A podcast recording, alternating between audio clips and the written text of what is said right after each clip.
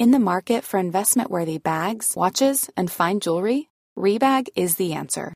Rebag is a luxury resale platform where each piece is carefully inspected by experts to ensure quality and authenticity. Use Rebag to buy and sell finds from the world's top brands, including Louis Vuitton, Chanel, and Cartier. Head to Rebag.com to get 5% off your first purchase with code REBAGNEW. Shop today at Rebag.com. That's R E B A G.com. And use promo code REBAGNEW for 5% off your first purchase. Hiring for your small business? If you're not looking for professionals on LinkedIn, you're looking in the wrong place. That's like looking for your car keys in a fish tank.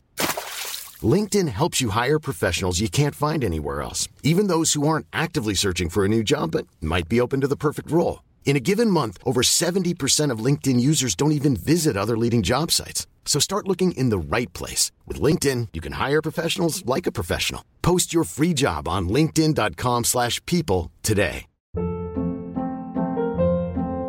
Hold up. What was that? Boring. No flavor. That was as bad as those leftovers you ate all week. Kiki Palmer here, and it's time to say hello to something fresh and guilt-free. Hello Fresh. Jazz up dinner with pecan-crusted chicken or garlic butter shrimp scampi. Now that's music to my mouth. Hello Fresh. Let's get this dinner party started. Discover all the delicious possibilities at hellofresh.com.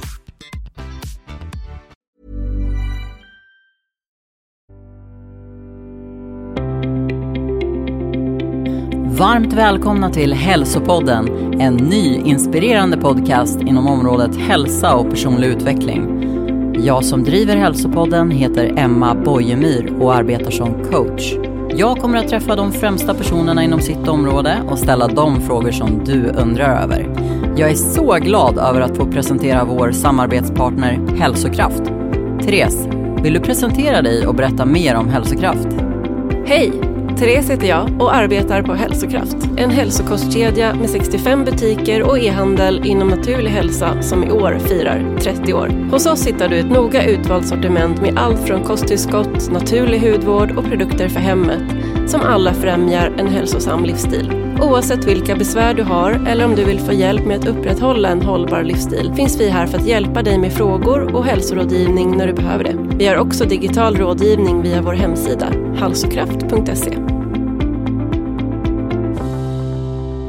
Fredrik Paulun, näringsfysiolog, entreprenör och författare till flera, flera böcker inom hälsa. Idag är han här i Hälsopodden för att guida oss genom det senaste inom hälsa, nämligen rödljusterapi. Hur kan det vara antiinflammatoriskt, hudföryngrande och ha effekter på smärta och sjukdom? Det ska vi reda ut idag.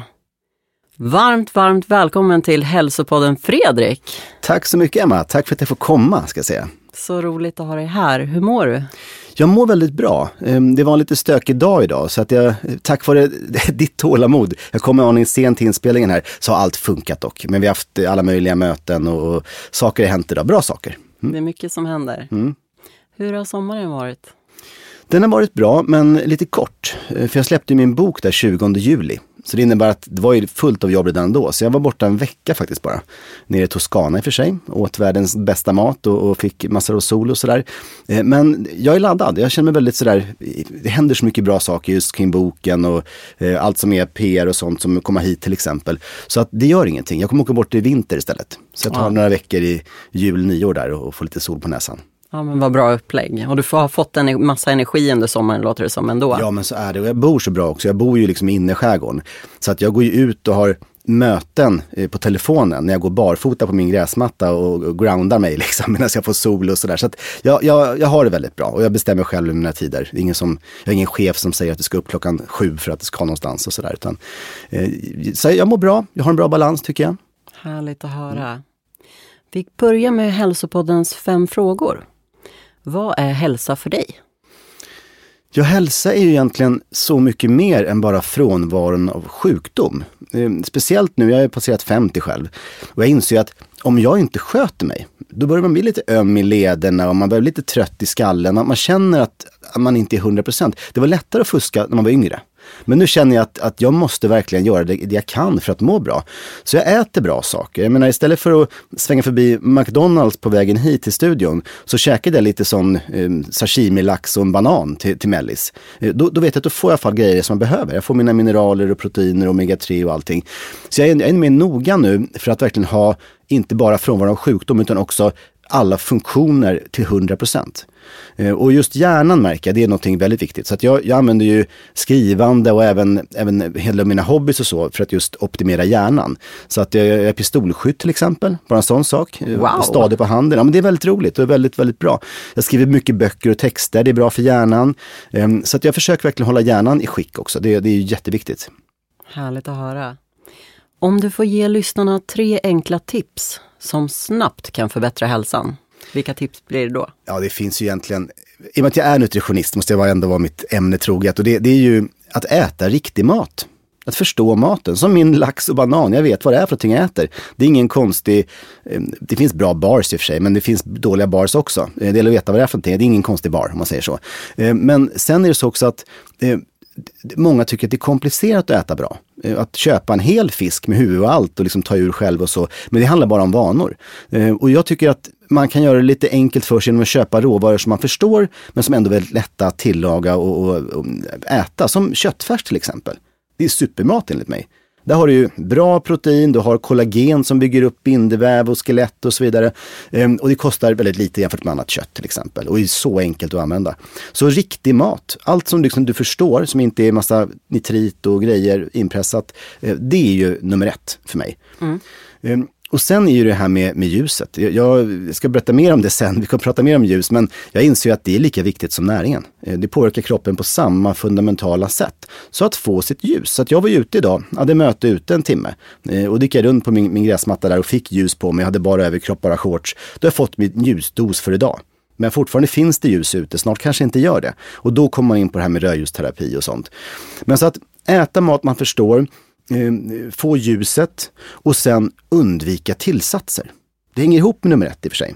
Men det intressanta är att när jag pluggade till nutritionist för sådär 30 år sedan, då var ju tillsatser någonting man bara tyckte det, det är inget farligt. Det finns tester och det anses vara okej okay och sådär. Men ju mer man tänker på det, desto mer inser man att det är problematiskt. För att tillsatserna gör ju konstiga saker i maten.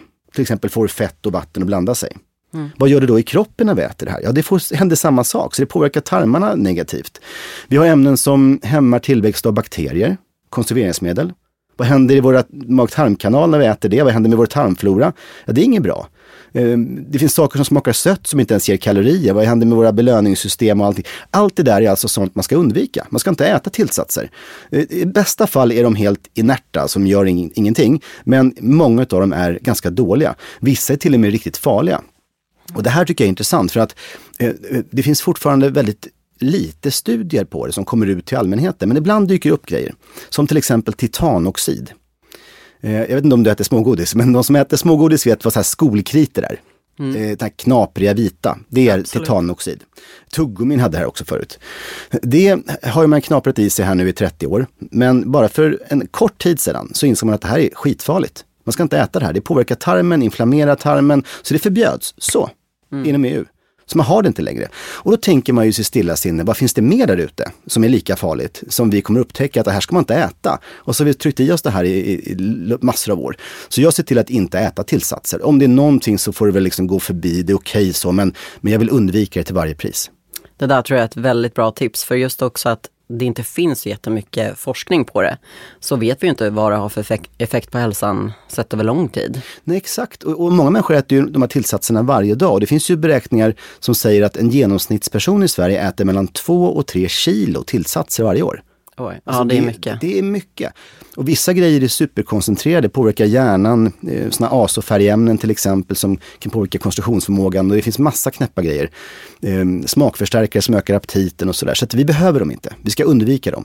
Ät riktig mat istället. Ja, och det bästa tipset är väl då att laga mat från grunden egentligen. Att man försöker köpa så få ingredienser som möjligt, eller det man vet har så lite tillsatser som möjligt och laga därifrån. Jag håller med dig och där kan det vara lite utmanande med tid och så vidare. Men jag brukar säga så här, om man lägger en halvtimme om dagen mm. och lagar mat åt sin familj eller sin partner, sin, sin grupp så att säga. Eh, den tiden får man troligen igen som längre liv i slutändan. Så att det är smart att lägga den tiden. Sen tycker jag det är kul att laga mat också. Jag gillar att se saker och ting tillagas och smaksättas och bli någonting. Eh, men även om man inte tycker om det så det är väl investerad tid. Ja, tack för jättebra tips. Vilken egenskap är du mest nöjd med hos dig själv? There's never been a faster or easier way to start your weight loss journey than with PlushCare. PlushCare accepts most insurance plans and gives you online access to board-certified physicians who can prescribe FDA-approved weight loss medications like Wigovi and Zepbound for those who qualify. Take charge of your health and speak with a board-certified physician about a weight loss plan that's right for you. Get started today at plushcare.com slash weight loss. That's plushcare.com slash weight loss. plushcare.com slash weight loss. Ever catch yourself eating the same flavorless dinner three days in a row? Dreaming of something better? Well, HelloFresh is your guilt-free dream come true, baby. It's me, Gigi Palmer. Let's wake up those taste buds with hot, juicy pecan-crusted chicken or garlic butter shrimp scampi. Mm. Hello Fresh. Stop dreaming of all the delicious possibilities and dig in at HelloFresh.com. Let's get this dinner party started.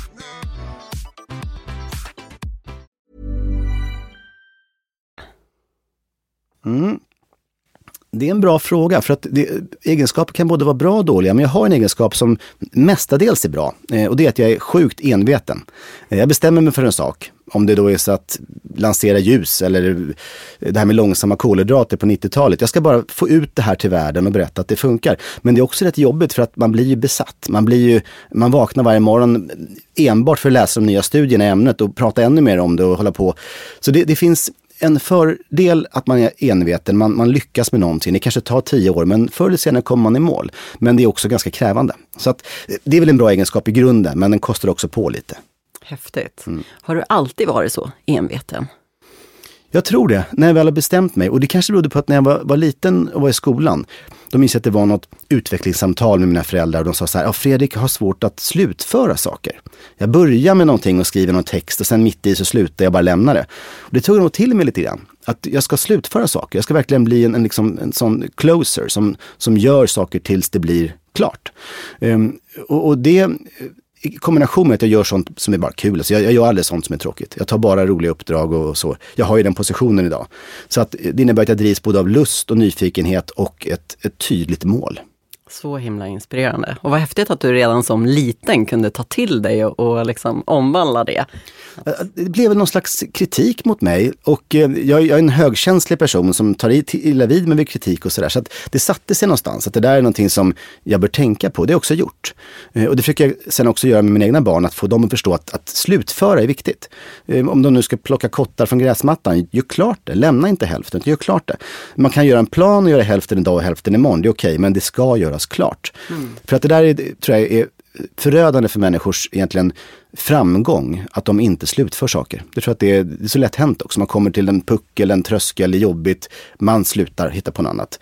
Eh, det tror jag är jättedåligt. Mm. Häftigt. Vad har du för dröm som du ännu inte uppfyllt?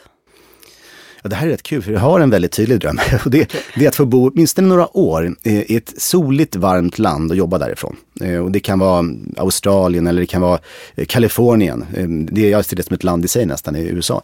Ehm, men ett, ett bra land som har bra, väl fungerande samhälle där jag kan få liksom verka i en annan miljö. För det vore kul tycker jag. Ehm, och jag, jag har spenderat ganska mycket tid i, i Kalifornien till exempel, så tre månader i stöten och så, men jag har inte bott där. Nej. Att få vara där i alla fall i tre år på samma ställe och få rutiner och det har varit väldigt kul. Men sen vet jag att det är svårt för att det är mycket tidsskillnader och sådär. Så vi får se, det kanske blir eh, Spanien till slut eller något. Vi får se. Nå något soligt land i alla fall. Tre år vill jag bo där. Ja, och det känns som att du skulle nästan kunna ha gjort det. Där blir jag lite nyfiken, så här, vad är det som har begränsat dig? Ehm, framförallt är det väl eh, familj. För jag, jag har ju, min äldsta son är ju 13 nu. Eh, och det är svårt att bo utomlands och, och, och med, med, barn på det viset. Med, eh, jag menar, vad kostar det inte att ha tre barn på förskola i Kalifornien mot i Sverige. I Sverige är det gratis, men, men det är väldigt stora kostnader. Och, och sen känner jag också att du måste ju ha ett syfte med att vara där. Du kan inte bara hänga, det vill jag inte göra. Jag vill ha ett syfte, kunna verka där, göra någonting där. Och idag har jag så stort nätverk, speciellt inom det här med ljusterapi och sånt, att nu har jag ju möjligheten att göra det om jag vill. Så att vi får se. Kanske om några år. Ja. Mm. Okej, då blir det sista frågan här. Vad äter du till frukost? den är ju ganska lurig för att eh, ofta äter jag faktiskt ingenting. Eh, jag äter oftast först kanske framåt lunchtid. Eh, men det är för att jag är en kvällsmänniska. Så igår gick jag la mig vid ett på natten och vaknade typ eh, nio, nio, halv tio. Och då kan jag helt enkelt strunta i frukost. Jag tar en kopp kaffe, jag åt i och för sig två sådana här gula kiwifrukter, för det älskar jag. Bara som en liten som pick-me-up, men ingen riktig mat. Sen vid lunch däremot, då, då äter jag riktigt. Då, då kan jag äta gårdagens rester, det fanns någon, någon gryta jag åt och sådär. Men gick jag upp tidigt, om jag gick upp klockan sju till exempel, då är det klart, då måste man äta frukost kanske vid åtta, nio. Eh, och då, då skulle jag nog äta troligen eh, något, något proteinrikt, det kan egentligen vara gårdagens eh, kyckling eller vad som helst. Men sen frukt också, för jag känner att det är morgon och frukt passar för mig. Det hänger ihop. Jag får något sött som ger dopamin, jag får eh, någon antioxidantbas, jag får alla elektrolyter och allting. Så jag tycker det känns eh, väldigt bra för mig. Mm. Så frukt och proteinrikt, det kan jag säga, det, det är min, min favorit. Just det. Väldigt otippat ändå att höra någon så högt upp i hälsobranschen säga att så här, jag går och lägger mig sent. Och jag tänker så här, sömnen, det, är liksom, det predikas ju ofta om att så här, senast 22 eller 22.30 ska du ligga i sängen. Du går emot det här. Ja, men det beror på vem man är. För att eh, jag ser människan som väldigt eh, alltså vi, vi hör ju hemma i en grupp av stenåldersmänniskor kan man säga. Hela vår evolution har gått ut på det. Vi har bott mellan 50 och 100 personer på en plats tillsammans. Och då är det så att om alla gick och la sig klockan 10 och upp klockan 7, då hade man ju, vad blir det, nio timmar som byn var obevakad. Eh, elden slocknade och det kom in lejon och åt upp oss. Det är uselt. Så naturen har gjort så att vi har olika dygnsrytm. Och tittar man på naturfolk då ser man att det brukar vara tre, max fyra timmar per natt som byn är obevakad. Annars finns alltid någon vaken. Och det är det som är grejen. Jag kan ta nattpasset, tar du morgonpasset. Så håller man på sådär hjälps åt. Så att som, som mänsklig art så funkar vi så att vi har olika dygnsrytm. Och det är ett problem för många. För att speciellt då eh, om man är en nattmänniska som jag och ska upp tidigt till skolan, jobba på byggarbetsplats till exempel. Då går det mot min natur och det skapar en massa problem.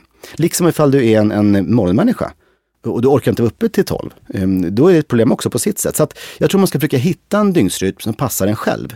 Och jag har till och med gjort alltså, DNA-tester som visar att jag har den här klockgenen som det kallas. Jag har nattugglevanor. Ehm, och det är som det Det är bara att acceptera läget. Jag försöker ibland ställa om, men det går liksom inte. Det är, jag blir dålig av det. Jag presterar dåligt, jag mår dåligt. Ja, vad roligt att höra. Men då har vi i alla fall hittat vår gemensamma nämnare. För jag är också, är också verkligen nattmänniska och, och där känner jag liksom att jag och min man, vi kompletterar verkligen varandra. För att han kan liksom kliva upp halv fem på morgonen och få saker gjorda. Så vid sju när vi äter frukost, då har han redan checkat av eh, halva dagens liksom, to-do-list. Medan jag själv, jag behöver liksom gnugga ögonen och liksom ta några andetag och få lite kaffe. Och sen kan jag lätt vara uppe till midnatt, inga problem. Och jag är väldigt kreativ liksom 23 och framåt. Eh, Medan då snarkar ju resten av familjen högt. Ja, det är intressant. Då håller i alla fall lägerelden igång ja, och lejonen är borta. Ja, men jag funkar likadant. Ibland, eh, mina bästa idéer kommer ofta sent på kvällen. När Samma ingen här. ringer, ingen mässar. Då bara, okej, okay, så där kan man göra också. Så det, det, är en, det är en, mina golden hours som jag kallar dem. Eh, ja. Då ingen stör. Det är så härligt att höra, för att det är samma. Jag känner den här stillheten och idéer bara kommer till mig när det är tyst. När man känner att hela världen typ vilar och man själv är vaken. Ja, det är kul. Men du, hur kom du in på det här ämnet då med ljus och hälsa? Ja, jag kan säga så här, ehm, instinktivt så har jag alltid älskat sol. Ehm, däremot har jag varit rädd för den och säger att man får hudcancer och blir rynkig och sådär. Så jag har ju skyddat mig och hållit mig under parasoll när jag varit i Thailand och allt sånt där. Och det finns de som skämtar med att jag kom hem blekare än vad jag var när jag åkte och sådär. Så att genom åren har jag älskat sol men varit rädd för den. Ehm, så jag har ju blivit eh, nästan som att jag har hittat en ny värld kan man säga, när jag började titta på det här på riktigt, vetenskapligt. För att vi är ju fellärda i Sverige. Solen är inte farlig. Tvärtom, solen är otroligt viktig för vår hälsa. Det är lika farligt att inte få sol som att röka. Rent hälsomässigt, risken att dö i förtid och så. Så att vi ska glömma det här med att solen är farlig.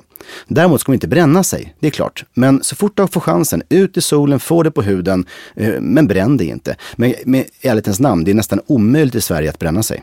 Det är om du är ute i juli, en, en stekig dag och det är bara mellan 12 och 3 när det är som mest UV. Möjligen då. Mm. Men är du smart och kör morgonsol eller kvällssol, då är det nästan ingen UV. Det är extremt lite. Men väldigt mycket av de andra våglängderna, de, de som är snälla och läker oss. Så solen är fantastisk. Och mitt riktiga uppvaknande var för typ tre och ett halvt år sedan nu. När jag åt eh, lunch med en kille jag känt i massa år. En, en han är överläkare faktiskt och eh, väldigt duktig rent vetenskapligt. Har mycket tankar kring kost och det ena med det andra.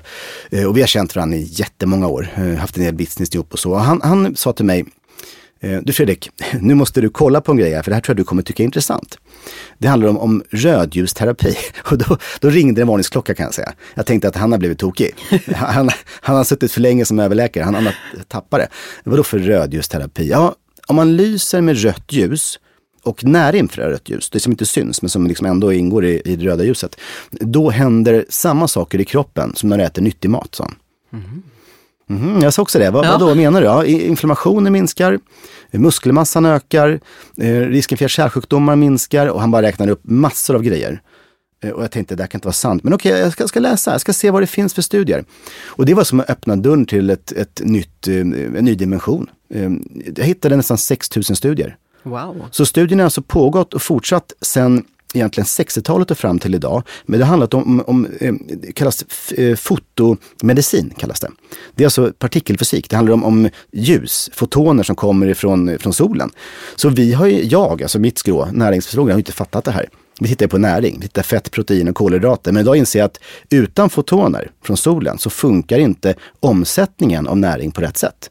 Och orsaken till det här är att människan har sitt ursprung i Afrika. Eh, för, för ungefär tre miljoner år sedan hade vi en gemensam anfader med schimpanserna och sen har vi utvecklats då genom evolutionen under solen. Eh, vi har haft sol stekande på dagen, lite mindre morgon och kväll. Så vi har liksom lärt oss hantera det här men alltid fått mycket sol. Och då visar det sig att eh, vi har utvecklat förmågan att, att absorbera ljuset in i våra celler. För man tror ju lätt att det här med, med sol, det liksom kommer bara till huden, sen går det inte in i kroppen mer, men det är helt fel. Och jag kan ju faktiskt utmana alla, alla lyssnarna eh, och, och, ta fram sin lilla mobil och faktiskt tända ficklampan.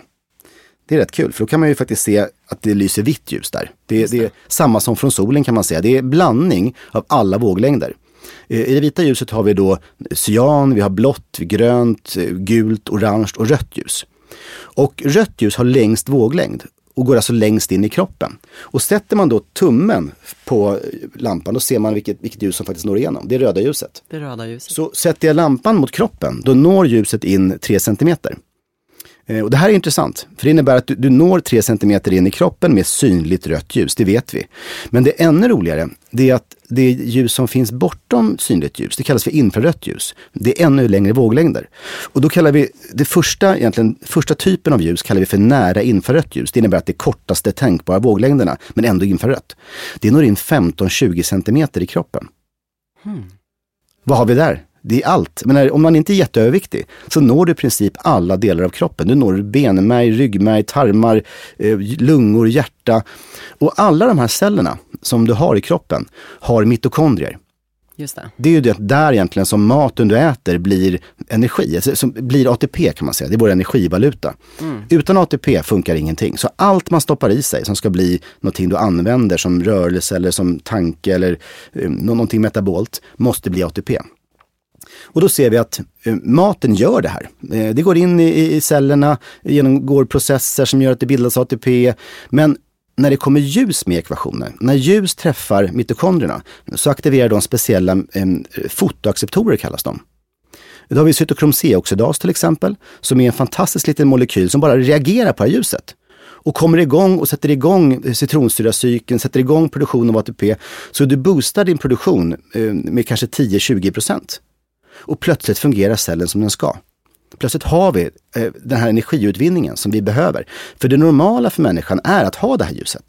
Det är bara när vi flyttat upp till ett av de mörkaste länderna i Europa eh, och, och eh, undviker solen och håller oss inne som det här blir ett problem. Mm. Och jag kan säga så här, ATP är bara en grej. Eh, den är viktig, för det är liksom den centrala biten av, av energiproduktionen i kroppen egentligen. Men en annan sak som också sker när vi får ljus på oss, det är att våra makrofager förändras. Och makrofagerna är en immuncell som ingår i immunförsvaret och då finns det egentligen då kan man säga två genetiska program. En makrofag kan bli antingen M1 eller M2. Och de flesta människor har ett överskott av M1. Och M1 eh, ökar inflammationer, bryter ner muskelmassa, eh, orsakar problem. Men de, den behövs ju också för att reparera skadad vävnad och så, så den ska ju inte försvinna. Men idag har vi för mycket M1 och för lite M2. M2 är tvärtom då antiinflammatoriskt och kan bygga muskelmassa och, och liksom gör oss starkare uppbyggda. Så vi har en katabol och en anabol typ av, av makrofager. Då ser vi att ljus gör att kroppen eh, styr om produktionen. Så den här genetiska programmeringen som då M1 och M2 kan genomgå gör att vi får mindre M1 och mer M2. Så på, in, på liksom immunnivå det är verkligen på liten detaljnivå. Ja, alltså. men det är roligt att det här påverkar allt. Det är därför man ser människor som får ljus ökar muskelmassa. Det är för att vi får mer M2. Det är därför vi ser att de här markörerna för inflammationer minskar när du får sol. Eh, det är därför smärta minskar. Eh, allt det här som vi har involverat då eh, kring immunförsvaret. Och det innebär att vi har två viktiga aspekter nu. Mm. ATP och immunförsvar. Men det räcker inte. Ljus gör mer. En sak till som ljus gör, som är kanske det mest dramatiska av allt, det är att det ökar kväveoxid i kroppen. Och så fort jag får ljus på mig, eller det här rödljusterapin, då ser man att kväveoxid ökar med 30, 40, 50 procent direkt så i samband med behandling. Och kväveoxid gör ju att våra kärl vidgas. Eh, vi får alltså en vasodilation kallas det. Och det gäller blodkärlen, det gäller lymfan. Och blodkärlen är väldigt coolt för där kan man ju se att bara en liten, liten ökning av diametern av blodkärlet ger en väldigt, väldigt mycket kraftigare, starkare och snabbare genomströmning. Cirkulationen ökar. Och det innebär att du får bättre syresättning, eh, du blir varm i fingrarna om du är en sån här frusen person. Eh, sånt märker man, man får bättre kognition, man får mer syre till hjärnan, man får helt enkelt en bättre fungerande kropp. Men framförallt så minskar risken att få en, en blodpropp eller en infarkt. Mm. Och det är det som är skälet till att om du tittar på hur många människor som dör i Sverige varje månad, eller varje dag kan man säga, månad för månad. Mm. Då ser man att december och januari är de värsta månaderna. Där dör det mest människor. Juni, Folk kommer juli. bli rädda för mörkret när de Ja men de ska vara det. För att eh, mörker, det här är faktiskt intressant. Det finns forskare som räknar på det här. Mörker eh, dödar ungefär 480 000 människor i Europa varje år. I USA är siffran 340 000 människor som dör i förtid varje år om, på grund av mörker, solbrist. Och det är både knall falldöd som vi pratade om, kväveoxid. Som jag sa, december, januari, badmans, juni, juli, där dör det färst människor, alltså minst antal. Så det är en tydlig trend. Ju mer sol i Sverige, desto mindre döda människor per dag. Sen är det så också att det är inte bara eh, knallfalldöd vi pratar om. Vi pratar också om, om cancer. Mm. Och immunförsvaret är också med i det här. Makrofagerna, de är ju med och bryter ner tumörceller, tar hand om dem, eliminerar dem helt enkelt. Och då är det här så otroligt intressant och så fel missuppfattat. För många människor är rädda för solen för att de ska få cancer, eller hur? Jag tänkte säga hudcancer, det är ju det som ökar mest och det är det man oftast är, känner jag liksom som har småbarn och allting, man är ju otroligt rädd för liksom solen, att de ska få pigmentförändringar och få cancer, hudcancer liksom. Mm. Och det här ska vi helt tänka om kring. För att det är helt enkelt en felaktig eh, beskrivning av verkligheten. Skälet att vi har den uppfattningen, det var för att um, på 1800-talet skickade då britterna sina ljuslätta rödhåriga människor till världens soligaste länder. Australien, Jamaica, Indien, allt det där. Och man såg att de fick hudcancer och dog i förtid. Och då tog man helt enkelt de råden och satte i händerna på svenskarna som bor i Europas mörkaste land, i alla fall ett av Europas mörkaste länder. Vilket är helt fel. Vi ska inte hålla på med, med solkrämer och skydda oss. Vi kan göra det kanske en kort tid, några dagar per, per liksom sommar kanske. Annars kan vi bara sola fritt. Det finns ingen risk med det. Även om vi reser utomlands? Ja, och det här är intressant för det finns en enorm studie, eh, en svensk studie som heter MISS-studien, eh, som är utförd av eh, bland annat Pelle Lindqvist som är professor i kvinnohälsa. Och han är är väldigt bra, för han är enormt påläst och har forskat på det här i 20 års tid nu. Och det de gjorde i den här forskargruppen, det var att de helt enkelt valde ut 29 000 svenska kvinnor, delade upp dem i tre grupper. Och då fanns det de då som älskade sol som reste till Kanarieöarna och hade kolonilott och allt vad det är för någonting. Sola Solarium också var med där faktiskt. Sen de som avskydde sol, eller snarare var rädda för den, som jag var förr i tiden också. Eh, man, man såg att de helt enkelt då skyddade sig, undvek sol så mycket de bara kunde och sen de här mittemellan då. Och då eh, ser man att de här tre grupperna skiljer sig åt i dödlighet på ett väldigt tydligt sätt. Efter 20 års tid ser vi att risken att dö i förtid är mycket större hos de som inte solar. De som solar mest lever längst. Och det här är alltså oavsett orsak, död. Och då ser vi att då handlar det både om, om olika cancrar, eh, bröstcancer, ovariecancer, tarmcancer och så vidare. Det sjunker när man solar. Man ser att eh, autoimmuna sjukdomar, eh, de elimineras i vissa fall. Eh, till exempel i länder med mycket sol runt ekvatorn, där finns vissa eh, sådana här sjukdomar inte ens. MS är extremt ovanligt vid ekvatorn. Sen ökar det ju längre bort man kommer. Mm. Så solen är alltså involverad i autoimmunitet. Och det är ett jätteproblem. Vissa av de här sjukdomarna är ganska eh, mest besvärande. Man dör inte av dem, men vissa är ju dödliga. Så det är... Ja, och alltså jag tänker så här, är det många alltså personer med olika diagnoser och så, de reser ju utomlands för att de just blir så mycket bättre eller att de mår bättre av solen och värmen. Eh, men där har man kanske mer trott att så här, det är varmvattenbad som gör att det mår bättre och så här, men det kanske är solen då helt enkelt som gör det. Jag, jag tror att det är multifaktoriellt. Jag tror att eh, solen är den viktigaste aspekten. Sen finns det här med nedvarvning och det finns ju jordning också. Att man kommer i kontakt med jordytan med alla elektroner som finns där. Och så. Men det, det, det är ett annat avsnitt. Ja. Det, det, solen är i mina ögon det viktigaste, för man vet vad som händer. Det finns mätningar på det här. Vi vet exakt vad som händer med immunförsvaret och ATP och allt det där. Så det innebär i alla fall att om man ska leva länge ska man sola mycket.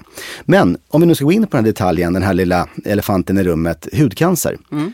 Då fanns det i den här studien som var jättestor, jättevälutförd på svenska människor. Då såg man att de som solade minst hade på en 15-årsperiod 0,8 risk att få hudcancer. Så fast du inte solar så finns det en risk alltså. De som solade mest hade en risk på 1,1% Det var ganska liten ökning alltså. 0,8 till 1,1 procent. Det ja, men det intressanta var att de som fick hudcancer, så var överlevnaden mycket större hos de som solar mycket. Hmm. Så att på något sätt så kommer kroppens då, eh, cancerförsvar att aktiveras av att sola. Och det här är inte mina ord, det här är forskarnas ord. Så jag kan bara tala om vad de har sagt. Jag förstår, men det kanske också har någon betydelse, tänker jag, om man bränner sig. Alltså om man får en solskada till exempel? Då... Ja, eh, alltså, i den här studien tog man inte hänsyn till det, utan det var hur mycket sol man fick helt enkelt. Men det, det är ju inte bra att bränna sig. Jag lovar dig att om du solar utan att bränna dig, då är inte risken större för hudcancer än om du liksom undviker solen. Snarare tvärtom vill jag påstå. Mm. Så att så länge du inte bränner dig så är solen inte farlig. Men man ska ändå skydda sig då så att man inte bränner sig? Ja, precis. Ja. Men eh, använd inte solkräm. Nej, okay. Så tar du bort din naturliga reaktion och drar det undan. Och det visar sig att i den här studien också såg man att de som använde solkräm för att kunna sola längre, de fick en ökad risk för malignmelanom. För att vad som händer är att du får ingen rodnad, du får ingen bränna, men du får DNA-skador. Så det, det är som om man tar bort den här naturliga instinkten att sluta sola. Så lyssna på kroppen. Ehm, och, och använd inte solkräm, det, det, är mina tips. Ja, och sen tänker jag det är mycket skräp i sådana där produkter ja, också. Om vi pratade om tillsatser här tidigare så mm. tänker jag så här, vad är det inte i solkräm egentligen? Innehållsförteckningen är ju liksom jättelång och det är massa olika saker ja. som man inte kan uttala. Eh, så jag tänker att det kan ju inte vara bra att smeta in på vårt största organ som är huden. Exakt, och du tar upp eh, mellan 40 och 60 procent av de ämnena rätt in i kroppen. Mm. Eh, och vad händer då? Ja, de går in och ökar metabolismen, man bryter ner dem, men det blir ju toxiskt, det blir ju en belastning. Det är hormonstörande och cancerogent och sådär. Exakt. Så jag skulle, alltså, det, det är väldigt sällan jag använder solkrämer själv. typ aldrig, vill jag påstå. Men för sådana som mig då, jag menar jag har småbarn, jag är en tvååring och en femåring och de älskar ju att vara ute och de känner ju inte alls av att nu har jag varit länge i solen och sådär. Är det värt att tänka att man ska skydda sig med kläder eller med solhatt och sådana där grejer? Eller hur, hur tänker du där? Vad vill du råda? Jag kör eh, UV-kläder på mina små. UV-kläder och hatt eh, när det är som soligast. Eh, sen har jag nu lite äldre barn, eller äldre och äldre, men 9 och 13 och så, de vill inte ha några UV-kläder. De är för coola för det. Mm. Så det innebär att de skyddar helt enkelt. Vi, vi, vi, vi, är inte på stranden när det är som mest stekt. Alltså, mellan, mellan 12 och 3 i regel är det som mest UV. Då går vi till lunch, tar lite lugnt, tar en siesta och sen går man tillbaka igen efteråt. Så det innebär att eh, om man bara är lite smart och har en strategi, då kommer man väldigt långt. Sen är det vissa dagar när man är nere, som i Toscana var jag nere nu i somras här, jag var nere på stranden, det var svårt att slita sig. Då, visst, då, då får de köra solkräm. Eh, då, då, kan jag använda det på dem, absolut. Men det är, det är undantagsfall. Eh, och det är bara för att inte få en, en bränna och som gör att de inte kan bada vidare sen under, under semestern. Så använd solkräm med måtta? Extrem måtta. Mm. Ja. Mm. ja men härligt. Eh, hur kan det då ha effekter tänker jag på alltså hudföryngring, anti-aging och så. Det är ju väldigt inne nu och man vill ju se så ung ut som, som möjligt länge. Och det jag har hört av liksom, ja, men vänner och de i min ålder, det är att så här, ha alltid solskyddsfaktor 50 på ansiktet för annars får du rynkor. Och jag tänker det här då att man läser att det ska vara hudföryngrande egenskaper, det går lite stick i stäv mot vad jag har. Mm, jag håller med. Och jag kan säga så här, jag, jag eh, har framförallt hittat studier kring rödljusterapi och rynkor. Alltså man använder enbart rött ljus och nära infrarött ljus. Och det är ungefär som man tar ut liksom, eh, koncentrerad solljus, men utan UV. Så du har inget problem alls, det finns inget eh, cellskadande i det här. Och där vet vi att det, det minskar rynkor. För att det roliga med det här, att man kan ha sådana masker på, du vet, som, som lyser. Mm. Och då kan man göra studier där man är i sin egen kontroll. man stänger helt enkelt av halva masken. Så du halv, använder bara halva masken på halva ansiktet. Och då är det jättelätt att mäta skillnaden där efter 30 dagar. Mm. Och då ser man att man får mindre rynkor, man får mindre porer, eh, man får bättre glow så att säga och man får bättre elasticitet också, att huden blir, blir mer elastisk, föryngrad helt enkelt. Och skälen till det här eh, är primärt att vi får mer elastin och kollagen. Produktionen av det ökar helt enkelt i huden. Så man stramas åt lite. Så att det är inte så kul efter 30 dagar i här studien. Halva ansiktet hänger, andra är jättefräscht. Så. Jag fick där en visuell bild framför mig nu så att jag ja. kände att jag liksom kan inte hålla mig. Alltså det, det, innebär att i normala fall använder man hela ansiktet, hela, hela biten så. Men sen finns det en intressant sak till. Eh, och det är faktiskt den här fjärde punkten som jag inte ens har nämnt än. Bara för att rekapitulera kan jag säga, ATP minns alla. Alla minns de här M1, M2, immunförsvaret. Alla minns kväveoxiden. Men sen har vi den fjärde grejen som gör det här med ljus så intressant. Det är att eh, när ljus kommer in, eh, både faktiskt i huden, fettväven också, och sen i benmärgen, så stimulerar det eh, produktionen av stamceller. Mm. Och det här är, så intressant, för vi vet att det är så. Belyser man skenbenen med röjsterapi, då ökar mängden stamceller. Det finns forskning på. Men vad innebär det sen? Kommer de att gå till huden? Kommer de gå till hjärnan, till hjärtat? Vad tar de vägen? Det vet vi inte ännu. Men det vi vet är att stamceller är ju eh, biologins magiska celler som kan bli vad som helst som helt enkelt hittar en plats där det saknas en cell, där en cell är dålig, där det, där det krävs ny vävnad och bygger upp vävnaden igen. Så det är en ren regenerativ funktion och den finns här och nu hos dig. Den finns hos alla människor, men den boostas av röjusterapi. Eh, och det innebär att jag, jag, tror att det här är en kombination egentligen, att du, du får både elastin, kollagen, mer stamceller, allt det där. Eh, och sen kan man se också att inflammationen minskar. Så de som har lite dålig hud, så här, kanske lite fnasigt, lite eksem och sånt, det minskar ju också. Så det är också en skönhetseffekt kan man säga. Mm. Men jag vill skilja på, på maskerna och de här panelerna som man kör med för att få mycket mera grundhälsa så att säga. För maskerna är ju oftast inte infrarött ljus, ofta är det bara färger. Och det är jättebra för att det går in 2-3 centimeter ger liksom en ytlig effekt. Men det kommer ju inte påverka hjärta, lungor och allt det där som man också vill.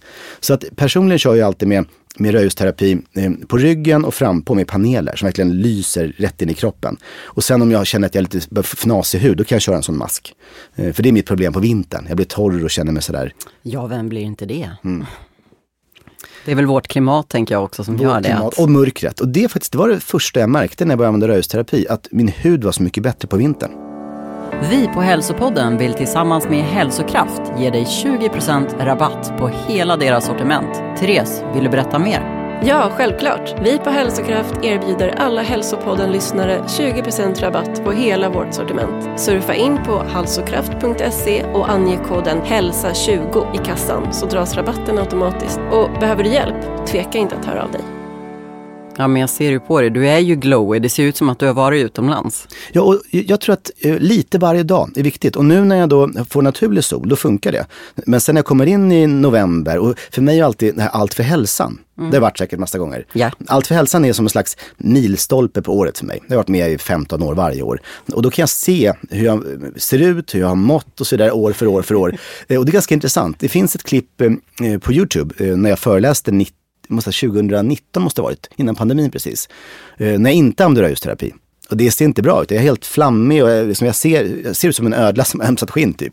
Oh, wow. och, och, nu senaste åren har varit så mycket bättre. I fjol var det så mycket bättre. Och i, i år, när det är, nu i oktober eller vad det är, då lovar jag att jag kommer se också som, ut som jag ska för att jag kör mitt ljus nu. Jag får vad jag behöver. Härligt så att vara på topp efter 50 liksom. Ja, någonstans känner jag också att det här är ju eh, jag kan inte säga att det är en föryngrande effekt rakt av, men, men det är åt det hållet med stamceller och sånt. Så jag mm. tror att man har mycket större chans att må bra i många, många år. Eh, om man använder röjsterapi, använder får sol helt enkelt. Mm. Eh, och det är ingen slump heller kanske att i de här blow zones som finns där folk lever länge, det är ganska mycket solar. Ja. Det är ofta soliga platser. Men det här röda ljuset då, kan man få i sig det utan att använda masker och paneler? Alltså när, när får vi det här, vi som bor i Sverige? Eh, det är egentligen solen. Eh, och, det innebär att du måste vara om dig omkring dig. Mm. Du får, I vinter sen, då får du spela in podd liksom på morgon och kväll och sen de här få timmarna som det är ljust ute, ut ut och få sol på huden. För det finns ju en gammal uppfattning eh, att man bildar inget D-vitamin i typ november, december, januari. Ja, exakt. Så det är lönlöst att gå ut i solen. Mm. Men det är faktiskt helt irrelevant. För det man tror idag, det är att D-vitamin, det har vissa effekter, men det är inte det som är den stora grejen. D-vitamin är framförallt en markör för hur mycket sol du har fått. Okej. Så att även om, om du inte bildar D-vitamin, för det kräver, D, det kräver UV-ljus, det kräver UV-ljus på huden, så får du rött ljus. Och du får nära infrarött ljus från solen. Så att försök exponera så mycket hud du kan. Sätt dig i lä, eh, ha ett en linne på dig om det går, om det inte är en jättekall dag. Och verkligen få så mycket sol du kan, eh, även i vinter. Det är häftigt, för jag trodde liksom vintern här var totalt körd. Jag trodde att det var liksom juli, augusti eller så juni, juli, augusti som det gick att få strålarna. Alltså det, du får ju mer D-vitamin då eh, och det, det är också viktigt. Men eh, man ser att om du har personer med D-vitaminbrist så att säga, som du ger tillskott, så kommer det, det kommer sänka mortaliteten. Alltså man lever lite längre. Mm. Men det minskar inte risken för Alzheimers och typ 2-diabetes och sånt som man tidigare trott. Utan där krävs själva ljuset. Så eh, du ska absolut använda ljuset när helst du kan. Men problemet vi har i Sverige, här i Stockholm då där vi bor, mm. det är ju att på vintern är det som värst. Alltså det, det är några två timmar om dagen som det är sol. Mm. Och då måste du verkligen planera din dag för att kunna utnyttja det här. Så det är svårt, det måste jag säga. Det känns väldigt skönt att jag ska få bebis här i oktober och kunna vara föräldraledig och gå ut och tajma det här verkligen när solen Exakt. lyser. Mm. Där har jag en stor fördel känner jag. Mm. Men eh, det som är intressant att veta är ju också, behöver alla använda sådana här eh, Eh, masker och paneler? Eller klarar man sig utan det? Eller vem skulle du rekommendera behöver liksom investera lite extra eller lägga lite mer tid? Vilka behöver det? Eh, jag, jag ser ljus som ett näringsämne idag. Eh, och det är någonting som jag behöver varje dag. Så det är ett problem om man då inte får det varje dag. Det är som om man slutar äta fett, det går ett tag men sen blir inte kroppen glad längre. Så jag försöker få i mig ljus varje dag på något sätt. Och när det är mörkt, det har varit på sommaren också nu faktiskt, dagar det regnat, varit eländigt, då sitter jag med min rödljuslampa en stund. Och det är ju, visst, det är en investering, men samtidigt så är det så pass lite eh, och du kan ha den i så många år, att slå ut det per behandling, det är ingenting. Det är ören det handlar om. Och elen den drar nästan ingenting. Eh, livslängden är så 50 000 timmar, så den håller i decennier. Eh, så jag anser att det, det är det är bättre att investera i det än en, en, en ny mountainbike till exempel. Just det, och hela familjen kan använda samma. Ja, och det, hela släkten, hela grannskapet, hela företaget kan göra det. Varje kvarter kan ha sin egen studio. Ja, och helt ärligt, jag tror att det kommer komma dit. För att den här kunskapen är så pass ny. Eh, men vi lever i ett, ett speciellt land. Vi lever i ett land där det är väldigt mörkt och det måste vi hantera på något sätt. Och att sola solarium, eh, det finns hälsoeffekter med det, men där får du inte röda ljuset, du får bara UV. Det. Så att det innebär att du ska hellre strunta i det och köra rödljussolarium ifall man hittar det. Och det kommer komma tror jag många arbetsplatser som kommer ha det här tillgängligt, många gym, bostadsrättsföreningar och så. Så att tillgängligheten av rödljusterapi kommer öka. Det är helt, helt säkert. Och tittar du på ett land som USA till exempel, i alla fall i de delar, de städer där det är liksom välutvecklat, där är det här väldigt, väldigt stort. Ingår det också som en, jag tänker i en behandlingsserie då med till exempel muskelskador eller sjukdomar eller någonting. Är det, är det vanligt så här utomlands att man integrerar det här eller? Enormt vanligt. Eh, och det här är någonting som är speciellt i Sverige. Jag vet att eh, det finns en del idrottare som använder det. Man pratar liksom inte om det för det är lite hysch lite, ja. lite hemligt. Eh, och det är inget doping, det är inget förbjudet, tvärtom. Det är, det är väldigt bra för hälsan. Men det intressanta med, med rörelseterapi för tränande, det är ju att du först och främst får mer ATP i musklerna. Man blir starkare, snabbare, eh, helt enkelt, man blir bättre på det man ska göra. Eh, och sen får du också eh, en, en snabbare återhämtning, man får mindre träningsverk, man blir av med mjölksyra snabbare. Skador repareras snabbare. Så att du kanske får 30-40% kortare eh, konvalescens efter en skada. Så det är otroliga siffror. Eh, och det är det som gör att väldigt många tränare använder det här idag, men lite i smyg. Jag ser ju ibland på Instagram så en del som pratar om det, men, men det är faktiskt inte allt för många. Eh, så jag tror att det här är någonting som kommer komma mycket inom träning också. Men med det sagt, ska jag säga att inom träningsvärlden är det det enda område där man inte ser hundraprocentiga effekter. En del får inga effekter. Eh, och det kan bero på massa grejer. Det kan bero på att de redan kanske har någon slags doping som gör att de får de effekterna ändå. De behöver inte ta det från ljuset så att säga. Det kan vara att de är sådana enorma vinnarskallar. Så att de låter liksom eh, mind over matter, de, de genomför allt bara på ren vilja. Så det, de kommer inte springa snabbare för att de får lite mer ATP. Det kan vara så, men eh, det som framförallt många experter säger är att de äter mycket sådana smärtstillande medel så här NSAID, eh, alltså typ paracetamol och sånt. Det tar nämligen udden av effekten av det här. Mm. Så att du får inte samma effekter om du använder den typen av preparat. Så man ska vara lite försiktig med läkemedel. Men, men eh, om man nu får en skada till exempel, prova det här först. För det har en direkt eh, smärtlindrande effekt och sen så ökar det också då uppbyggnaden av skadan. Är det några då som ska undvika att utsätta sig för det här ljuset? Um, alltså det är det finns jättemycket studier eh, och väldigt få studier har visat något som helst problem. Det finns någon typ av eh, ros, rosacea, heter det ju, någon typ av den som kan förvärras eventuellt. Men annars har jag inte sett någonting. Eh, tvärtom, människor med olika typer av besvär, kognitiva besvär, kan belysa skallen och få in det här i hjärnan och påverka hjärnans ATP-nivåer. Man ser att människor med, med andningsproblem kan få bättre lungor. Det finns så mycket som, som talar för det. Ehm, så att totalt sett kan man säga att vi behöver ljus, man kan få det från solen, man kan få det från rödljusterapi, men det finns inga andra genvägar. Mm. Och om man är gravid? Inga problem. Däremot skulle jag inte lysa på magen. Ehm, för att det här, det här röda ljuset, det går in, in 3 cm så det kommer ju synas. Ehm, fostret kommer ju se det här. Och det kan ju störa kanske dygnsrytmen. Den sover ju sina, sina sovstunder så att säga. Och det vill man inte störa. Däremot eh, själva NIR, det infraröda, det är inte farligt. Och NIR ska jag säga, det är en ganska unik typ av eh, infrarött ljus. För att det är alltså kort, kort infrarött ljus som har rätt våglängd för att eh, aktivera biologin. Och det har människan fått ifrån solen dagtid för jämt. Eh, som sagt var, vi har en evolution där, där solen har varit, varit, så närvarande. Men också på natten. Mm. För att en lägereld, den frigör ungefär bara 10% av sin energi som synligt ljus. 90% är IR bara mycket är NIR. Så när vi har haft lägerelden nära oss, har vi haft den här värmeinstrålningen och den här eh, NIR-instrålningen. Så våra kroppar är gjorda för att få det här egentligen dygnet runt. Så vi har en slags NIR-brist idag. Eh, så det innebär att jag skulle säga att en, en sån här lampa kan vara som en slags lägereld utan lågor. Du kan, du kan köra bara på NIR nämligen, ta bort röda och bara köra NIR. Eh, och då får du en värmande skön effekt som är gynnsamt för alla. Och hur länge ska man köra med en sån här lampa? Om man, har, om man ska köra lite varje dag, eh, pratar man liksom 15 minuter eller hur mycket vad alltså, räcker? Nu, jag har ju blivit någon slags konnässör i det här. Så nu har jag en ny rigg faktiskt hemma. Ah, och då har jag en superstark eh, lampa på ryggen, 1500 watt. Och sen har jag en liten lampa som går upp till, till hakan när jag sitter i skräddarställning, frampå. Och den är på 1000 watt tror jag. Sen bränner jag på dem båda. Då får jag ljus framifrån och bakifrån. Då räcker det med sju minuter. Det har fått mitt. Så det handlar bara om egentligen effekten och tiden. Sitter jag bara med en lampa och flyttar runt den och sådär, då kanske det är en kvart, 20 eh, minuter. Mm. Men jag ska säga det att när det var som värst i december, ehm, då satt jag 40 minuter en dag. Jag kände att jag behöver det här. Jag behöver sitta längre. Jag behöver köra längre, längre, längre. Och då mådde jag riktigt bra efteråt faktiskt. Nästan lite så här euforisk minns jag. Eh, men jag kände att jag hade en enorm ljusbrist. Så det handlar om egentligen hur mycket ljus du får i övrigt. Ja, så man kan få en ganska omedelbar effekt då? För jag tänker mycket i det vi har pratat om är så långsiktiga mm. fördelar med det. Mm. Men de omedelbara effekterna det är att du, att du blir på bra humör och att du känner dig lättad i sinnet. ja exakt, exakt, helt rätt. Och man säger ju att det påverkar ju signalsubstanser i hjärnan. Så att du mår bra, du får saker och ting som du mår bra utav. Du får endorfiner. Du får också en direkt smärtstillande effekt. Så har du ont någonstans, kör en behandling. Man ser i studier att en, en behandling med NIR, det är det som ger mest smärtlindring. Det motsvarar alltså ett par eh, Alvedon i smärtlindringseffekt. Men det är utan eh, leverpåverkan, utan sänkt smärttröskel, ingenting sånt. Så det är väldigt bra för smärta. Och det är det som många använder det till också. De, de använder det ibland till och med nästan så kroniskt. Jag vet att det finns studier på eh, de med ryggbesvär. Mm. Och ryggont kan ju vara helt förödande. Alltså det kan ju vara att man, man kan inte göra någonting. Man kan varken träna eller sitta eller gå eller ligga. Det är bara ont, ont, ont. Och då får de en slags, slags bälte på sig som helt enkelt då är batteridrivet, som, som frigör NIR rakt in i smärtan i ländryggen.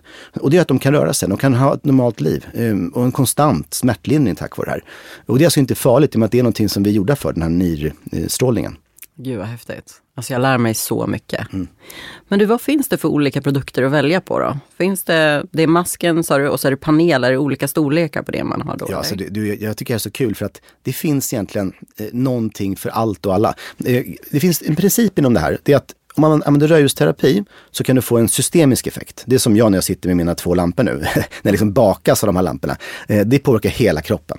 Det dämpar inflammationer i hela kroppen, påverkar min glukosomsättning etc. etc. Sen märker jag att om jag behandlar till exempel huvudet, ehm, då skjuter jag bättre. Jag Får bättre skjutresultat.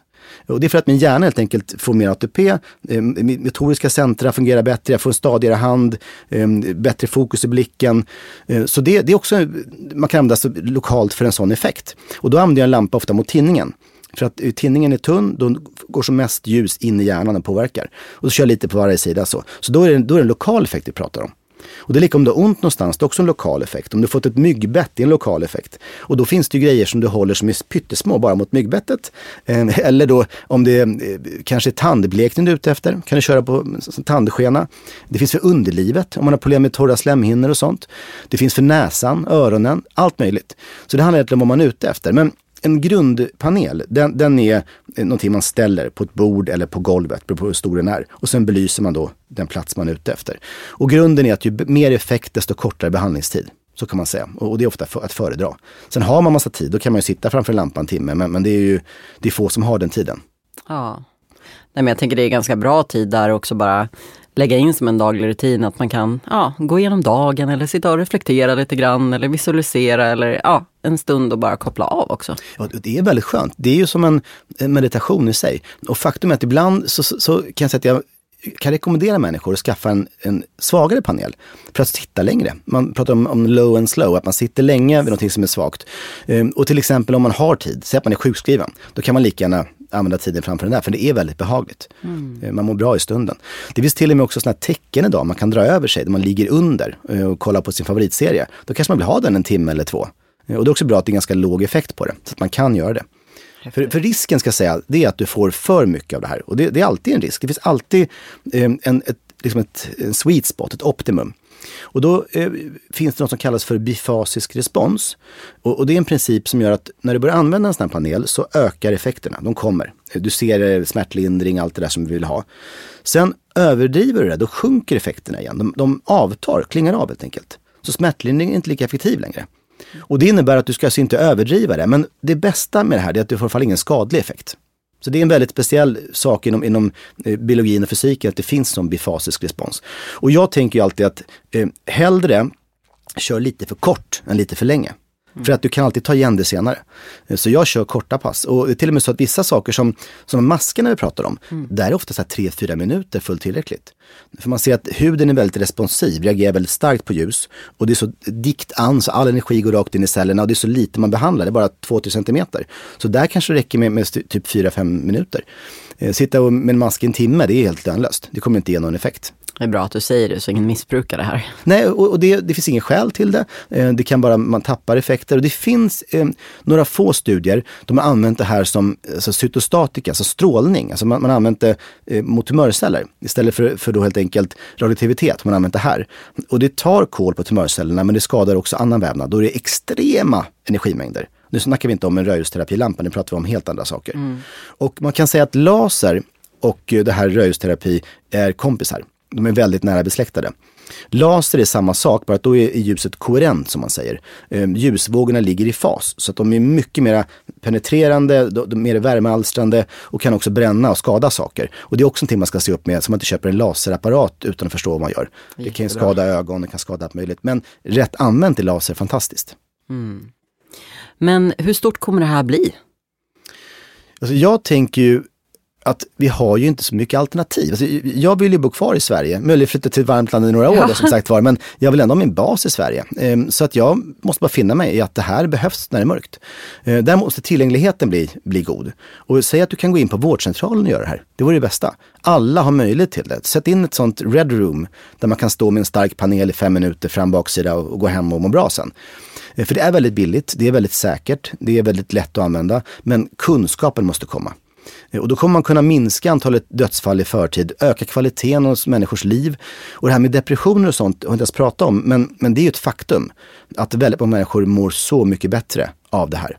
Eh, man, man, man, känner sig som, som man gör på sommaren så att säga. Man mår lika bra på, på vintern då som man gör på sommaren. Mm. Tack vare ljuset. Ja. Nej men det är, det är ett viktigt ämne och jag tror att där kan ju många relatera också. Sen kan det ju ha andra liksom, faktorer men jag tänker just det här med typ att man tar semester och reser till ett varmt land. Mm. Om man har varit stressad och deprimerad eller liksom varit nära att gå in i väggen och sen tar man en timeout och så reser man till ett varmt land där man får mycket sol och då mår man genast bättre. Man får en ganska snabb effekt och det ofta är liksom typ lösningen på problemet om man eh, har gått ner sig. Liksom. Mm. Eh, så att ja, superinspirerande. Men du, jag är lite nyfiken på, vad står du på din egen hälsoresa idag? Vad har du för liksom utmaningar eller mål eller så här, med din hälsa? Jag tänker så här, kring både så träning och kost och mindset. Var befinner du dig idag? Ja, alltså, säg så här. Jag, jag, vet ju precis vad jag behöver för någonting och jag är i balans i det mesta. Det enda jag tycker jag gör lite för lite nu, det är träna. Alltså jag gick en promenad idag på 5 kilometer. Men jag måste köra styrketräning idag också. Jag måste hålla muskelmassan uppe. För det vet jag, det, är det håller mig ung. Eh, så det måste jag göra när jag kommer hem sen. Men jag har ju en plan för allting. Och det viktigaste nu, det är att jag eh, måste ha en plan som håller i 20-30 år. Så jag vill inte börja tävla någonting, jag vill inte ta i för mycket, göra för mycket. Så jag vill liksom ha lagom stora chans att ta hand om. Och det kanske är 15 minuter i gymmet idag. Det får räcka. Annars hinner inte jag, jag kommer inte få energi till det. Så små korta pass, det är viktigt. Men sen är det så att jag är ju jag är lite av en biohacker. Jag älskar ju att mäta, jag älskar ju att testa saker. Så jag vet att det ligger bra i blodvärden. Jag, jag ligger jättebra i blodsocker och allt det där. Så jag har liksom inga sådana utmaningar.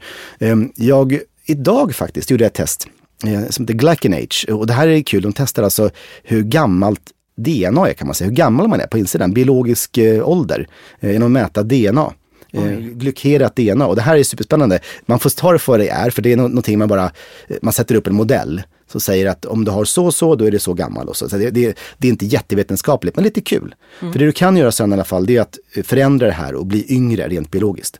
Så det ska vi se om några veckor här, vad jag får för resultat. Om jag, ja. om jag är 53 som jag är kronologiskt eller om jag är äldre eller yngre. Det, det är ja. kul. Så jag mäter allt sånt där. Men med det sagt ska jag säga också att jag är väldigt ödmjuk inför det faktum att man kan bli sjuk. Eh, jag vet ju det. Eh, jag ser folk runt mig som får allt möjligt. Så jag vill verkligen må bra. Jag gör verkligen det jag kan för att må bra. Utan att bli fanatisk. För det, jag följer många på Instagram. Och det finns några som är, det, det, det blir inget liv kvar kan jag säga. Mm. Vad fokuserar du på just nu? För mig, mm. jag fokuserar på, på ljuset. Jag fokuserar på, på andning också mycket nu. För det märker jag själv, jag kan lätt bli stressad, det händer grejer, man får lite blodtryckshöjning och sådär.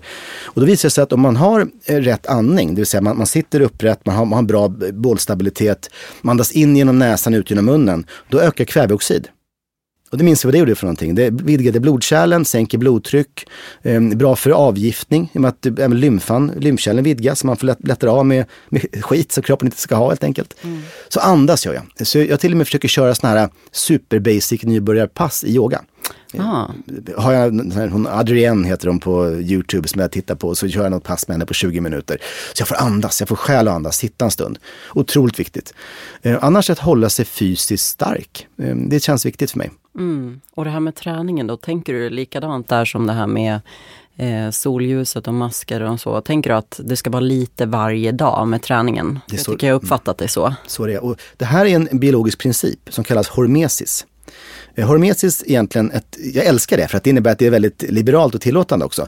Hormesis betyder att du, du, eh, du får en belastning, en skada av ljuset, av träningen, av maten och allt du gör egentligen som, är, som ingår i din livsstil ger en liten skada på kroppen. För maten kostar på att omsätta. Tarmen jobbar med det här och det bildas radikaler och massa grejer. Men nettoeffekten är positiv. För när du får en belastning på kroppen så responderar kroppen med att försvara sig genom att eh, till exempel, det här är jätteintressant, eh, kaffe är bland det nyttigaste man kan dricka. Åh, vad skönt att du ja, säger det. För att kaffe minska risken för cancer i alla eh, system, alltså alla kroppsdelar. Och det tror man inte, för att när man tittar på cancer, eller tittar på koffein i sig, så ökar det DNA-adukterna. Det, det ger en DNA-skada. Och då tänker man att då borde ju kaffe vara farligt och öka risken för cancer. Men den skadan gör att vi får en snabbare DNA-polymeras, eh, alltså DNA-reparerande enzymer. Så du får ett skydd mot cancer tack vare det här, fast den då på pappret ser illa ut. Och det här gäller allt. Det gäller träning, det gäller eh, kryo, alltså köldterapi, det gäller värmeterapi. Så sitter du i bastun en kvart och mår bra, då är det jättebra. Men sitter du en timme och en kvart och liksom kollapsar, då har du gått över gränsen. Då är du utanför den hormetiska zonen. Så tänk hormesis. Och det innebär också att du faktiskt kan ta en skål chips ibland. Jag älskar det. Ja. Det ska vara lagom, det ska vara lite av varje och inte bli extrem åt något håll. Exakt. Det är aldrig bra. Nej. Du, vad händer i höst då? Ja, herregud, alltså, jag, jag inser att jag satt igång en liten ångvält i det här med ljus. Alltså det är så mycket som händer. Um, jag ska föreläsa på mängder av ställen. Det är stora aktörer som hör av sig och de, de vill att jag ska inreda biohackcenter. Så, så vi får se, jag försöker andas lite i det här och se vad som händer. Men generellt sett, jag kommer jobba hårt. Ska jag säga. Det kommer vara många mässor. Bokmässan, Allt för hälsan, eh, väldigt mycket sak, saker som händer. Men å andra sidan, jag drivs ju av lust, jag drivs ju av, av liksom nyfikenhet och allt det där. Men sen känner jag också mina egna begränsningar. Jag vet sen förr att det kan bli för mycket. Så just nu tror jag inte jag bokar in så mycket mer. Utan det är nog det det är nu. Sen får vi se vad som händer lite. Men det är väldigt mycket. Det känns som att du skulle kunna jobba hur mycket som helst med det här. Ja, och jag har ju varit eh, periodvis, alltså, jag har ju aldrig gått in i väggen, men jag har varit på gränsen. Eh, framförallt när jag drev bokförlag för så här, typ 20 år sedan. Då fick jag veta vad det var, innebar att vara pressad och jag vill inte hamna där igen. Eh, Mm. Då fick jag så här hjärtproblem och hjärtslaget slog fel. Jag fick liksom sån här, Ehm, sinuskurvan funkar inte och hjärtflimmer och grejer. Så det var inte bra för mig. Och jag märkte faktiskt det, jag fick ju tillbaks mitt hjärtflimmer, eller snarare jag har haft det troligen hela tiden. Men jag fick ju symptom av det för några år sedan. Jag skriver om det i boken också. Ehm, och, och det är någonting som jag idag har, har fixat med en sån ablation. Så de har läkt det på mig, så att säga, tagit bort den här felaktiga impulsen. Så allt funkar jättebra nu. Men det, jag, jag är ju liksom helt införstådd med att jag får inte pusha mig för hårt. Jag måste låta kroppen få sitt, få sin vila och allt det där. Eh, Och det är också skälet att jag tycker rörelseterapi är så intressant. För att då sätter jag mig ner, jag tar den tiden det tar, jag låter kroppen läka, jag låter kroppen få ljuset. Ehm, eh, Och det märker jag, det skapar de här avbrotten också i, i vardagen som gör att jag hinner liksom andas och, och allting. Ehm, Men jag tror att nu har jag satt nog, eh, jag tror min almanacka är nog full för hösten som det ser ut. Boka inte in någon mer nu innan januari jag, 2024. jag tror inte det, inte något stort i alla fall. Nej, och så ska du ju klämma in lite semester där också, för det tog ju bara en vecka i sommar. Ja, och jag tänker, alltså, jag tänker att jag skulle vilja åka någonstans, gärna till Australien igen. Eh, Jag var där förra vintern, men det var helt fantastiskt. Eh, Vi får se. Kul. Mm. Det är så inspirerande att prata med dig. Det känns som att vi skulle kunna göra tio avsnitt med Paulun, för att du är som en uppslagsbok. Du det- kan ju lite om allt, eller Det mycket om Det allt. finns mycket att prata om. Jag kan säga att min, min resa inom hälsa själv började ju med kost för länge sedan. Kost och träning eh, faktiskt specifikt. Sen har jag ju blivit bredare och bredare och bredare. Och idag är jag inne på ljus, jag är inne på massa saker. Eh, och det som jag tycker är så intressant är att det slutar ju inte här. Det kommer ju nya rön. Eh, har du eh, läst på om forest bathing? Nej. Det, nu sitter vi här på eh, Gärdet är det väl va? Och spelar in och då ser man träd utanför. Och det visar sig att om, om du är i miljö med träd så finns det alltså ämnen träden eh, frigör som sänker ditt blodtryck och gör att du mår väldigt bra. Så man ser att människor som är i mycket som, trädrika miljöer mår bättre. De har helt enkelt lägre eh, blodtryck och, och eh, högre såna här heart rate variability och så vidare. Det är intressant. Eh, det finns mycket om, om det här med grounding också. Så jag, jag tror att vi är bara inne på någon slags egentligen första vända inom det här med hälsokunskap. Och holistik tror jag är viktigt. Tänka på att det är så mycket som hänger ihop. Och allt måste funka. Jag älskar dig Fredrik, för du är redan inne på nästa boll Ja. innan du har liksom gått igenom det här.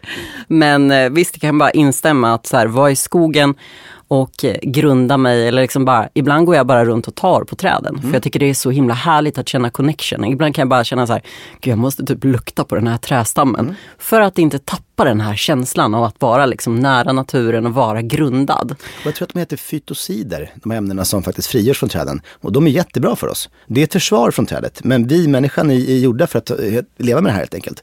Så att passa på. Och jag tror också att eh, kombinationen av att vara i naturen, få solen och att gå barfota Mm. på marken. Det är viktigt. Och jag, jag ska bara lägga 10 sekunder på det här med grounding, för det är ett eget avsnitt nämligen. Eh, jag tycker det är fortfarande lite, lite för outforskat. Det finns ett 25-tal studier på, på jordning helt enkelt.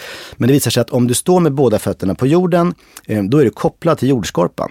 Och där finns det massa elektroner från blixtnedslag och solen och så vidare. Och elektroner är ju en, en, en sån egentligen elementarpartikel, samma som i el. Det som kommer ur eluttaget är elektroner. Just det. Och I det här fallet så är det en extremt svag ström som då leds genom kroppen, för vi är ledande organismer. Och det innebär att kroppen funkar som den ska, för vi har alltid varit grundade. Vi har aldrig haft eh, skor med gummisula förut, vi har sovit på marken, vi har varit nära marken. Därför tror jag man mår så bra av att gå på stranden, eh, att gå i det fuktiga gräset och att röra det här trädet, för det, det, sånt gör att man blir jordad. Och det känns naturligt. Det känns naturligt och forskningen kommer nu allt mer, så det är väldigt spännande. Kul. Jag tror det kommer bli en bok om det också. Det blir det. Jag håller på nu redan faktiskt. Härligt. Avslutningsvis, vad vill du skicka med för tips eller ord till våra lyssnare? Givet det vi har pratat om. Eh, ta tillvara på ljuset, absolut. Ehm, Och eh, man ska inte bli, liksom bli stressad och rädd över saker och ting, men, men utnyttja kunskapen till att faktiskt ta sig ut och få den här solen på huden, även om det bara är fem minuter, tio minuter, det är bättre än ingenting. Och sen också att inte försöka för mycket, inte bli den perfekta människan, för det finns ingen sån. Det, det, det behövs inte heller. Det här med hormesis är så spännande tycker jag också, för att det, det tillåter ju allt i små mängder. Eh, som jag nämnde, en, en, liten, en liten skål med godis eh, på lördagen, 50 gram, kommer troligen att ge en eh, belastning på kroppen. Det gör det med tillsatser och allt det där som inte är så bra för oss. Men om det är det som är ditt undantag så kommer det troligen göra att du får lättare att bryta ner gifter i kroppen och därmed en, en liksom nettoeffekt som är positiv. Det är i alla fall en teori. Ehm, så man behöver inte vara perfekt. Och äter man någon pommes frites någon gång, gör det. Men glöm inte råriset. Så att hitta en balans i det där. Ehm, och sen också att, att röra sig på ett vettigt sätt. Ehm, och träning är inte för alla. Men däremot så kan man se till att, att kanske, som jag brukar göra när jag har möten, då går jag ut i, i, i trädgården så går jag runt och pratar telefonen. Så jag har kanske gått en kilometer när mötet är över. Och det gör jag bara för att jag liksom eh, har det top of mind. Jag sitter inte hemma inne och, och, och gör det här. Um, så att eh, gör, hitta lösningar men gör dem enkla. Så bra tips. Jag är säker på att du kommer gästa Hälsopodden igen, för du har så mycket vettigt att säga. Eh, verkligen så kul. Om man vill komma i kontakt med dig, var hittar man dig då eller dina produkter? Det allra bästa egentligen, det är Instagram. Eh, där heter jag Fredrik Paulun, så det är busenkelt. DMa mig ifall du har några frågor om någonting alls. Jag svarar på allt faktiskt, det, det är min ambition. Eh, det kan man följa mig, man kan se lite upptåg och lite, lite saker som händer, nya rön och sånt. Eh, så det är nästan det bästa tror jag. Instagram. Mm. Super. Okej, stort tack för att du ville gästa Hälsopodden. Tack så mycket Emma, tack för att du fick komma. Tack. Tack så mycket för att du har lyssnat idag. Önskar du förändra ditt liv och dina resultat? Då kan du bli coachad av mig genom att gå med i mitt coachingprogram Förändra ditt mindset, förändra ditt resultat. Läs mer på halsopodden.se. Ta hand om dig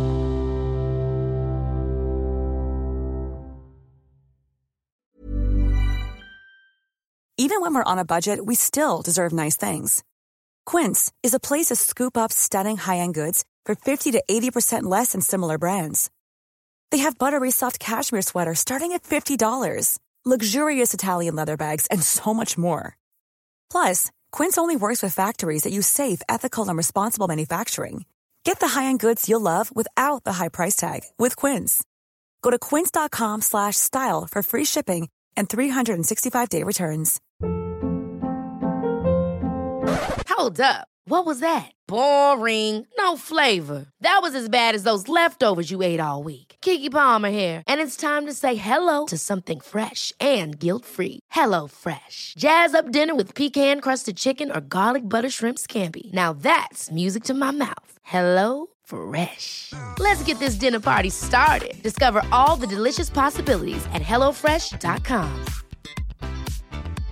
Hey, it's Paige DeSorbo from Giggly Squad. High quality fashion without the price tag. Say hello to Quince. I'm snagging high-end essentials like cozy cashmere sweaters, sleek leather jackets, fine jewelry, and so much more. With Quince being 50 to 80% less than similar brands and they partner with factories that prioritize safe ethical and responsible manufacturing i love that luxury quality within reach. Go to quince.com slash style to get free shipping and 365 day returns on your next order. quince.com slash style